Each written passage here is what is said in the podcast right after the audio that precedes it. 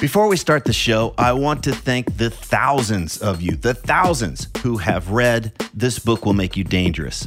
Many of you have told me that the book's unique way of exploring fear, confidence, and purpose has had a lasting impact, that it's much easier for you to get clarity and direction about what really matters and what you want to do in this lifetime. It's also amazing to hear that quite a few of you have read it multiple times and even bought copies for friends. So thank you again. Just in case you weren't aware, I created a free companion video course for the book. And in these videos, I walk you through the big takeaways and practices from each chapter. And I even cover some extra stuff that's not included in the book. Information on how to access the course is in newer versions of the book. And if you own an older version of the book and you don't know how to access the course, just hit me up via the contact form at triplanier.com and we'll get you all set up. And one last thing if you're one of the thousands who have already read the book, please consider leaving an honest review on Amazon so that others can decide if it's right for them. Again, thank you so much for reading This Book Will Make You Dangerous. And now, let's start the show.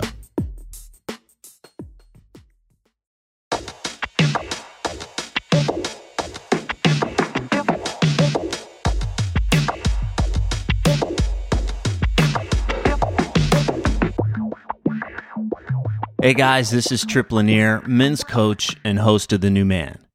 In this series of short podcast episodes, I'm going to share some of the big ideas I teach as part of the New Man 360 audio course. That said, let's dive in and discuss why so many guys feel like they're hitting a wall, even if it appears from the outside that their personal lives, their relationships, and their career all seem to be doing just fine. As men, we often define our lives by our job or what we do. Like, I'm a coach or I'm a lawyer, an entrepreneur, a cafeteria worker. We may have even trained ourselves from an early age to be a good boy or a good student. Now, the problem is that this mindset is simply focused on playing a role.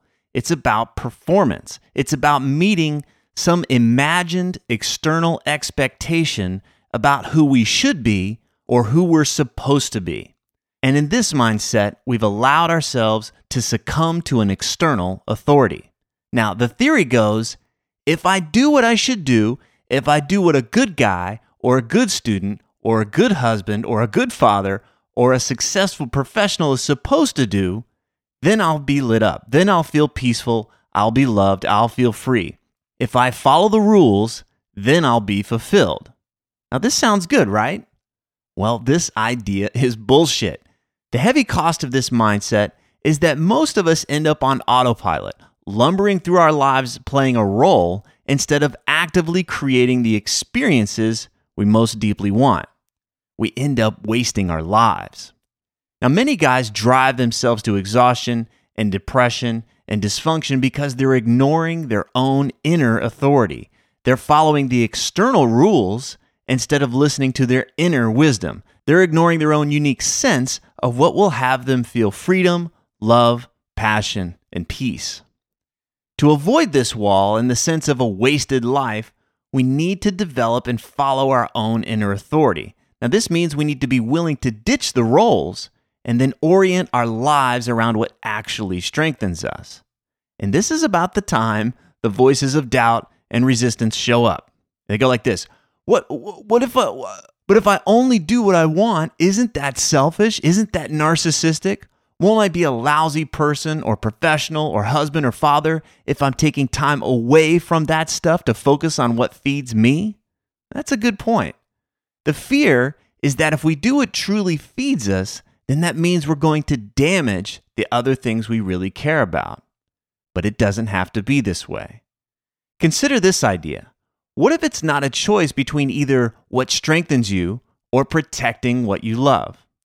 What if taking the time and energy to do what invigorates you has you be a better husband and father? What if doing the things that have you feel more peaceful and free also have you be more creative and productive at work?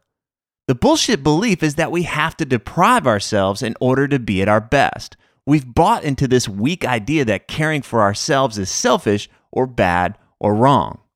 But let me ask you this which version of yourself would you prefer to be in your office or in your bed with your wife or playing with your kids? The one who is drained, checked out, resentful, or toxic? Or the one who is invigorated, present, open hearted, and playful? The bottom line don't use your job or your family to justify self deprivation. Don't blame them.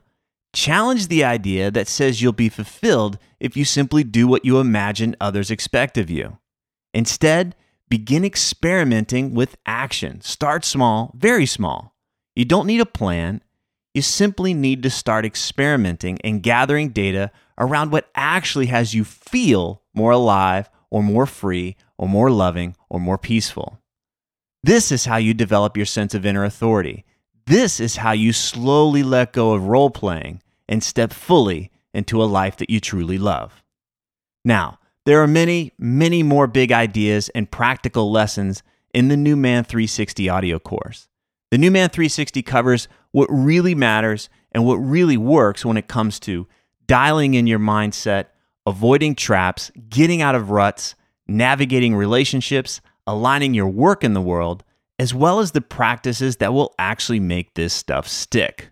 You can learn more about the New Man 360 by visiting thenewman360.com. That's thenewman360.com. In the next episode, we're going to explore how to avoid some of the biggest traps many guys fall into. Stay tuned, and thank you for listening.